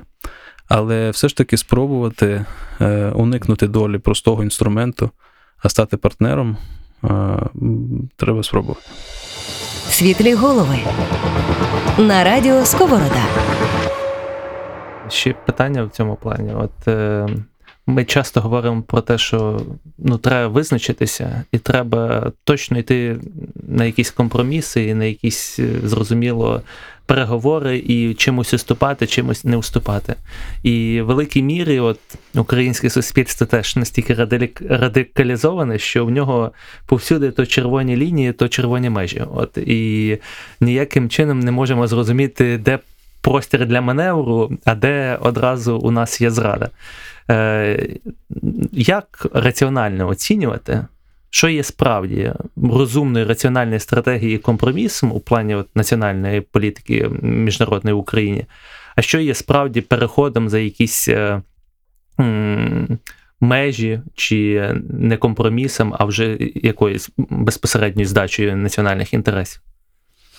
Е, в переговорах з Росією ми маємо е, в кінці отримати ситуацію, яка була б не гірше, ніж та, яку ми маємо сьогодні. В плані чого? В плані е, гарантій проти подальшої російської агресії, тобто запобіжників має бути більше. Ми маємо розуміти, що ми досягли такого компромісу, який росіянам не вигідно порушувати, або що ціна агресії буде надто високою. Ми маємо досягти такого компромісу, який був би. Е, давав би нам можливість подолати наслідки конфлікту. Тобто, грубо кажучи, щоб Росія взяла на себе видатки або частину видатків на відновлення постконфліктне. Ми маємо досягти такого компромісу, який би е, українську безпеку захищав в широкому сенсі слова, не тільки зменшуючи ймовірність ескалації конфлікту чи нової агресії російської, а й сприяючи розв'язанню цілого комплексу інших економічних, соціальних е, проблем навколишнього середовища, гуманітарних і тому подібного. Ем, червоні лінії можна проводити де завгодно. Бо, наприклад, незалежність е, це така річ, яка, е, в принципі, будь-який компроміс може вважатися її обмеженням. Е, але зовнішня політика, міжнародна політика складається із домовленостей і компромісів. Тобто тут е, широкий простір для тих, хто любить червоні лінії, проводити їх де завгодно. Будь-який компроміс можна вважати е, зменшенням незалежності, бо ви з чим з кимось про щось домовилися, незалежність ваших рішень зменшилась. Територія найбільш болючий момент, бо в нас забрали території. Це рідко відбувається в сучасному світі. І ми не дуже знаємо, як на це реагувати, е, знаходячи баланс між спробами їх повернути і як дорого ми готові за це заплатити. Ми не намагаємося відвоювати Крим сьогодні, е, почавши повномасштабну війну з Росією, хоча це може теж розглядатися як зрада, оскільки ми не робимо все, що могли для того, щоб повернути свою територію назад. Територія пов'язана із цілою купою інших речей. Наприклад, націоналізм, який на підйомі сьогодні в Україні з зрозумілих причин, він Е, робить територію сакральною. Він навколо неї будує міфологію, вона робиться священною, її треба відвоювати і захищати. Це теж несе певні нюанси і тягне за собою наслідки. Я Держави втрачають території. За останні 100 років е, було 100 років тому 50 держав, сьогодні їх 200. Розпадаються колоніальні імперії, змінюються кордони між державами. Це болісний процес. Але я до того веду, що Е, він не якийсь е, безпрецедентний. Треба розуміти пов'язані наслідки з тим, що якщо ми відмовимося від Донбасу, скажемо, що нам це не потрібно, це буде втрата території, але це будуть здобутки в чомусь іншому. З іншого боку, якщо ми говоримо, що ми будь-якою ціною хочемо хочемо територію повернути, відновити територіальну цілісність, то росіяни нам пропонують ціну, ось вона. Хочете платіть, заберете собі назад території. Якщо ми вважаємо, що повернення території головний пріоритет, то начебто ми повинні сплачувати за, за це будь-яку ціну. Тут теж треба розуміти, е, де е, знайти баланс. І як на мене, е, ми можемо, ми повинні зрозуміти витоки конфлікту, з якими маємо справу. І він насправді комплексний. І якщо ми хочемо простих рішень, спрощених картинок про те, що це російська агресія виключно, то нам навдасть, навряд чи вдасться його розв'язати і подолати постконфліктні наслідки. Якщо ми зрозуміємо, що будь-яка революція тягне за собою загострення е, протиріч середнє суспільство, створює широкий клас верству тих, хто незадоволений, широкий, широку верству тих, хто не вірить в легітимність нової влади, і що в них є стимули завдяки багатьом причинам е, брати зброю, виступати проти цього, ми інакше подивимось на цей конфлікт, і нам треба буде шукати можливостей відбудувати внутрішній консенсус в Україні і тоді шукати компромісів в питаннях е, мовних автономій, е, трактувань історії, е, міфології національної, взагалі моделі співіснування різних ідеологічних поглядів всередині держави. З приводу кожного з цих питань треба вести глибоку і широку дискусію суспільну, яку, на мій подив, не ведуть. Тобто, з 2014 року простір і шанси для такої серйозної дискусії постійно зменшуються. Навіть у 2014 році шанс на це ще був. А потім поступово суспільство радикалізується, поляризується, замикається в своїх е, е, відповідних е, кластерах. І далі дійде до того, що ми просто не зможемо спілкуватися. От представники різних поглядів зради і перемоги просто не зможуть розмовляти один з одним однією зрозумілою мовою. І це буде дуже е, болісно і дуже недобре. Е, І переходячи до фінальних питань, все ж таки, ми, як юри, е, юристи-міжнародники, не можемо не задати питання щодо міжнародного права. Так, ну, наприклад, в покері є правила гри, і в міжнародних відносинах вони також мають бути. Але між е, експертами в галузі міжнародного права і експертами в галузі міжнародних відносин такі специфічні відносини. Подекуди одні вважають себе більш морально вищими так, за інших, інші вважають, що вони ближчі до реальності. І от е, якщо ми подивимось на міжнародне право, як ви вважаєте, яку роль воно виконує в міжнародних відносинах? Е, Я думаю, що коли все добре, коли немає якихось фундаментальних е, конфліктів інтересів між великими державами і вони погоджуються стосовно базових речей, то міжнародне право здатне регулювати відносини між слабкими. Тобто воно тоді дійсно зменшує стан анархії, і е, середні і слабкі держави можуть приблизно знати, чого очікувати від інших слабких і середніх держав. І вони, як правило, міжнародно-правових норм не порушують, бо це бо серед всього іншого міжнародне право встановлює ціну за порушення е, правил гри. Для них вона є надто високою. Але навіть коли все добре, е, не варто очікувати від міжнародного права, що воно врегулюватиме відносини між великими сильними державами. Вони все одно будуть керуватися власними інтересами. І стримувати е, інтереси одних можна буде лише силовими потенціалами інших і перспективою застосування сили, з- е, загрозами різного роду, блефом іноді е, або створенням стримуючих коаліцій. Тобто в відносинах між сильними міжнародне право не буде ефективним навіть в найкращі періоди, і не варто на нього покладати надто багато надій, на жаль. А, але ви, погоджуєтесь з точкою зору, що, наприклад, от, о, політика адміністрації там Обами і Байдена, напевно, така буде, коли, а, як за їхніми словами, міжнародне право завжди було в ситуативній кімнаті фактором, тобто робився певний аналіз, їм обґрунтовувались дії на міжнародній арені. Так? Коли ж ми бачимо політику адміністрації Трампа, так і заяви Болтона щодо Сирії, коли там нам секретар ООН казав про те, що це е, суперечить міжнародному праву, ми вважали це безглуздим, то е, такі меседжі від сильних держав вони по суті пригнічують так легітимність такого інституту. То е, водночас Росія, так, е, Путін, містер міжнародне право в 2013 році по Сирії е, робив заяви про те, що Штати по суті руйнують міжнародний порядок. Але чи погоджуєтесь ви, що от, е, е, намагання посилатись на міжнародне право є все ж таки більш корисним для міжнародної системи? Я погоджуюсь з тим, що є така чудова традиція, порушуючи міжнародне право, посилатися на його норми і створювати собі імідж того, хто дбає про міжнародне право. Але я не думаю, що вона корисна для оточуючих, бо такі посилання вони е, підривають е, решту репутації і е, роботи міжнародних інституцій. І там, де велика держава не переступає через норми міжнародного права, ще й посилаючись при цьому на те, що вона їх захищає, призводить не тільки не тільки до, того, що вона порушує права е, інтереси інших держав, проти яких е, вчиняє щось, але і е, підриває безпеку і основу, на якій побудовані відносини між іншими державами зовсім не причетними до її політики. Тому, як на мене, це не дуже хороша практика, але вона популярна, і це своєрідне таке змагання, навіть азартне, як порушити норми міжнародного права е, при цьому зробивши вигляд, що ти їх не порушуєш, я думаю, що вона залишиться ця практика у відносинах е, між великими державами. Я думаю, тут ще, скажімо, тут релевантним є от е, те, про що писав Макіавелі, от е, про те, що в принципі, ну як би ми не дивилися, як би ми не ідеалізували, є два підходи. Є підхід прагматичний, там, де ти маєш деколи, скажімо, різати руку для того, щоб врятувати організм. А є підхід християнський, такий морально-християнська традиція, яка каже про те, що треба поступати по моралі, і треба якось діяти відповідно до певних норм, до певних е, визначень, якихось там червоних ліній і так далі. От у аналізі оцього тексту, от Ісая Берлін, е, філософ, е, відомий ХХ століття, він сказав про те, що.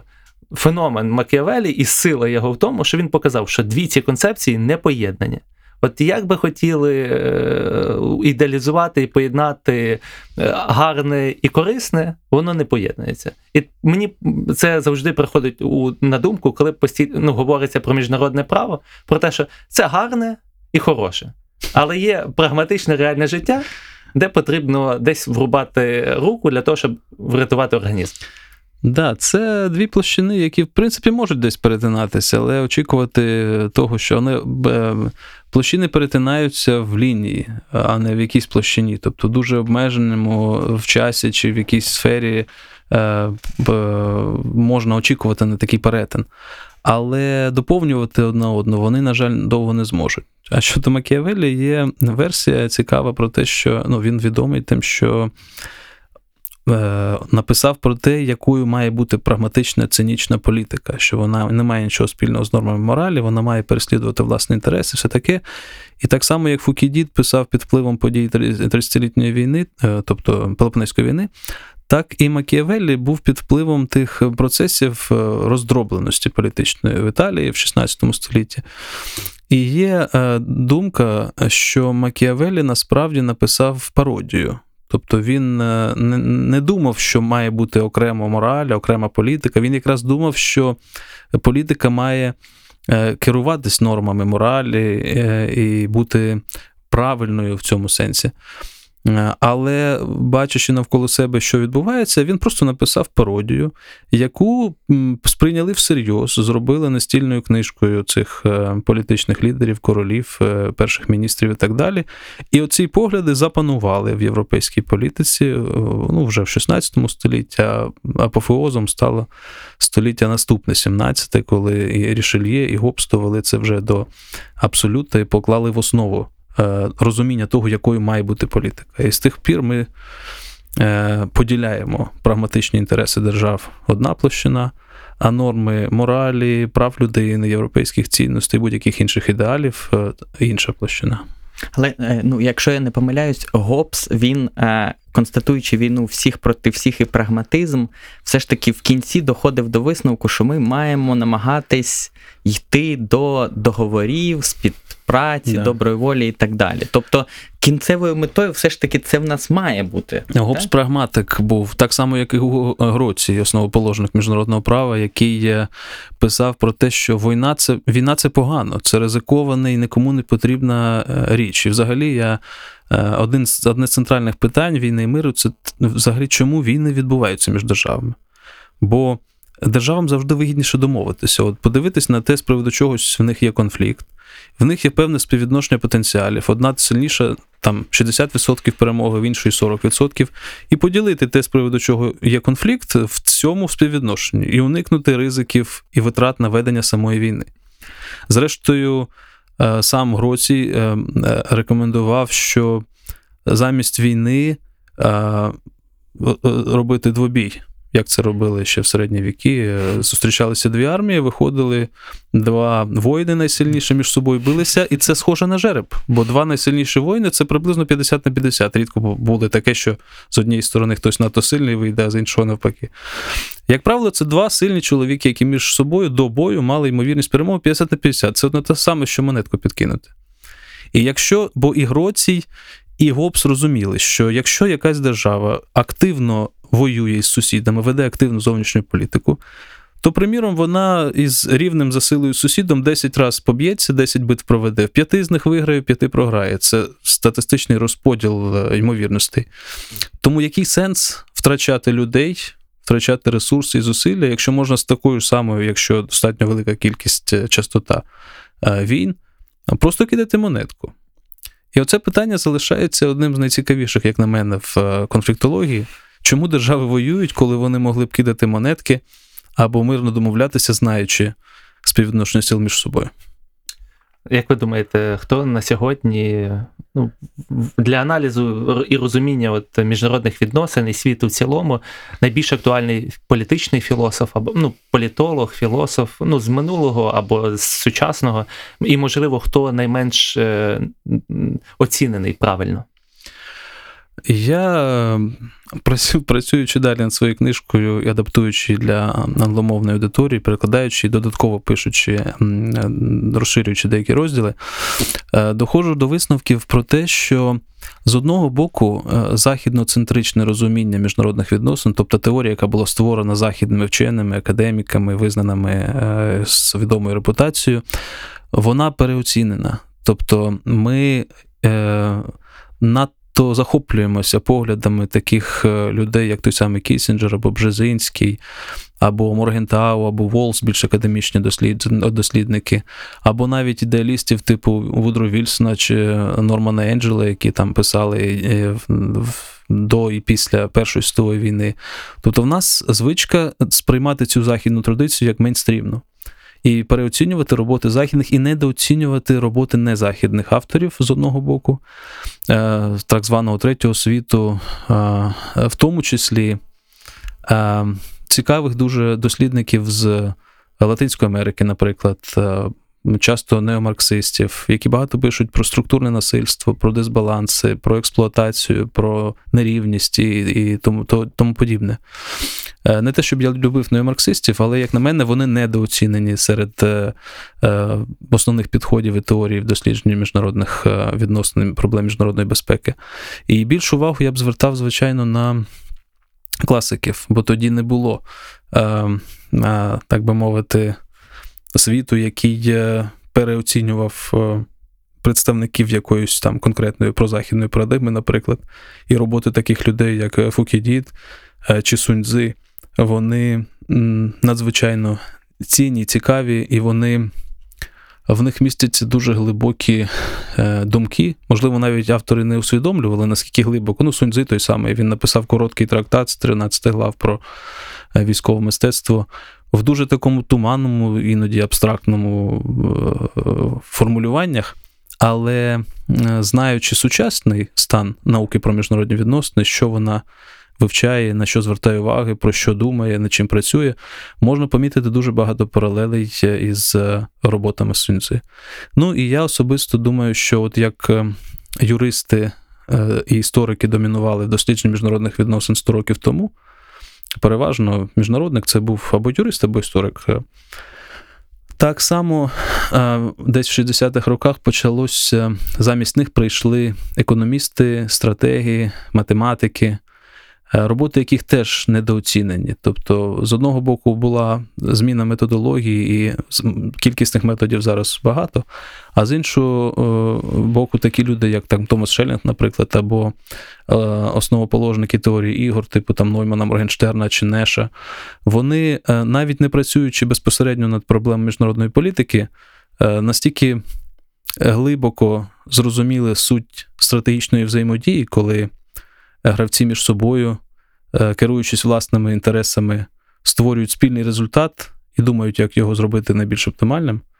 Що е, я думаю, що там величезний потенціал в їхніх роботах, тому, що стосується розуміння характеру е, відносин між державами. Пане Миколо, дякую за чудову розмову. Друзі, Сьогодні з нами був Микола Капітоненко, експерт Міжнародного центру перспективних досліджень, доцент Інституту міжнародних відносин Київського національного університету імені Тараса Шевченка та автор книг Теорія міжнародних відносин. З вами був Роман Гришин Грищук і Михайло Солдатенко. Почуємось. Григорій Сковорода казав: більше думай, і тоді вирішуй. Світлі голови на радіо Сковорода. Подкаст про перемоги здорового глузду.